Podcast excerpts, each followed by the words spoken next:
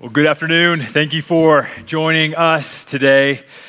Uh, we are glad you're with us. This is a unique event in a very unique time, as you are probably very well aware. This is a unique event because uh, due to COVID, we were only able to have a small uh, face mask, socially distant team here at the building, while an even larger group of you are able to join us over live stream. Uh, not only members and attenders of DCC, but many churches throughout Seattle, even the world uh, we saw registrations come in from Europe and Brazil and other places, and we welcome you today.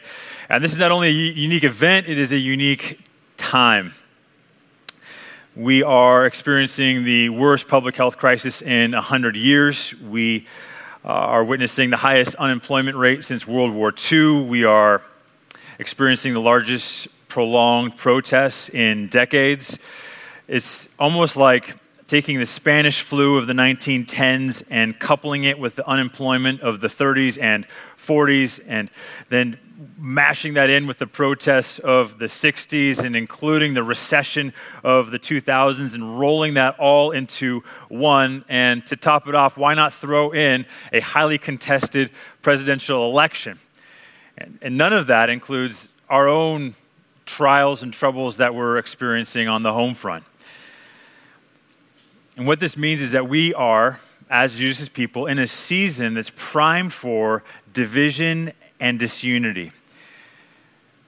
And as followers of Jesus, we must not only recognize that potential, but resist that reality. Divisions in our church must not reflect the divisions in the world, for then we become exactly like the world. Whereas Jesus said, the world we would know that we are His by our love for one another amidst our di- uh, distinctions and differences. Our unity is in Jesus, in His Word, in His gospel, but it takes intentionality for that unity to become a lived reality. And certain seasons require greater intentionality than others, and this is certainly one of those seasons requiring additional intentionality.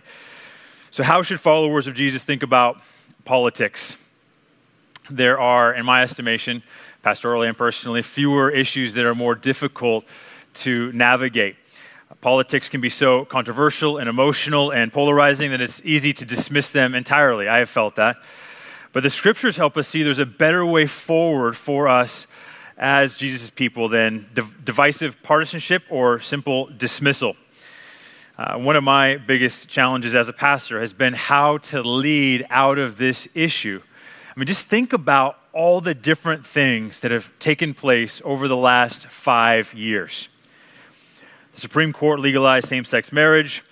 There's the ongoing showdowns between LGBTQ rights and religious liberty.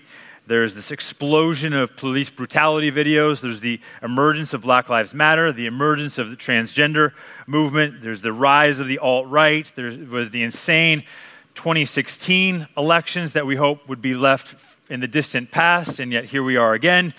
There's the increasing tension between ethnic minority and majority Christians. There's the scorning of the rich by the poor and the uh, poor return the favor, the rich return the favor, rather. The progressives are bashing the conservatives, and conservatives bash right back.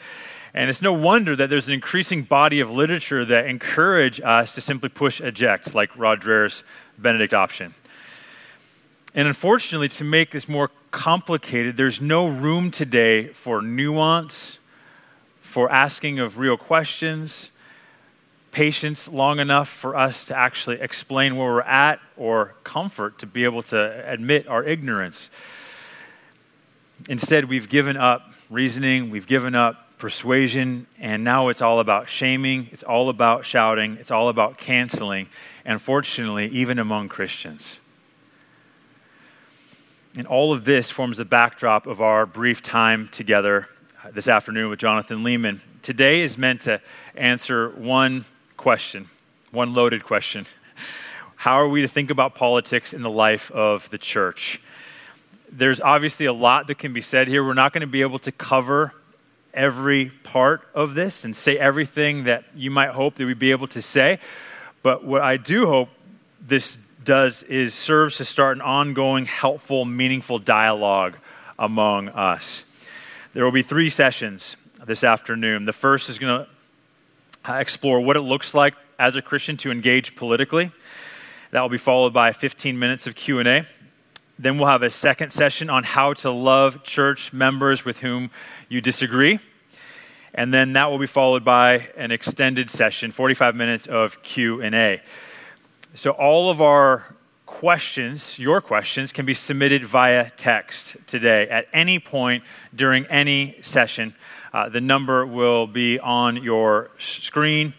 We want to make this as helpful and interactive as possible, so we'll do our best to get to as many questions as possible. But uh, over a thousand of you have registered to participate in this. That's going to probably mean a lot of questions for us, so we'll do what we can. So, all that being said, let me introduce you to Jonathan Leeman. If you're with us this morning as a DCC uh, gathered while scattered over live stream, you already met him. But if you're just joining us, Jonathan serves as the editorial director for Nine Marks. Nine Marks is a ministry that exists to uh, build and equip healthy churches. He's been an author of a dozen books, a number of articles. He also helps to edit the Nine Marks series of books, its journal, and co hosts uh, its podcast called Pastor's Talk with Mark Dever. He uh, teaches at several seminaries and serves as an elder at Cheverly Baptist uh, in a suburb of DCC, or DC, rather. We're DCC, that's DC. Uh, he is a, a, really good thinker. He is a clear writer, and he, most importantly, he is a, just a dear brother in Christ who loves Jesus and loves Jesus' church, and um, I believe has been uniquely gifted by God in this moment to help Jesus' church flourish in seasons exactly like this, which is why we invited him here today. So, as Romans 12 10 encourages us to outdo one another in showing honor, uh, to the extent that you're able, let's give Jonathan a warm welcome.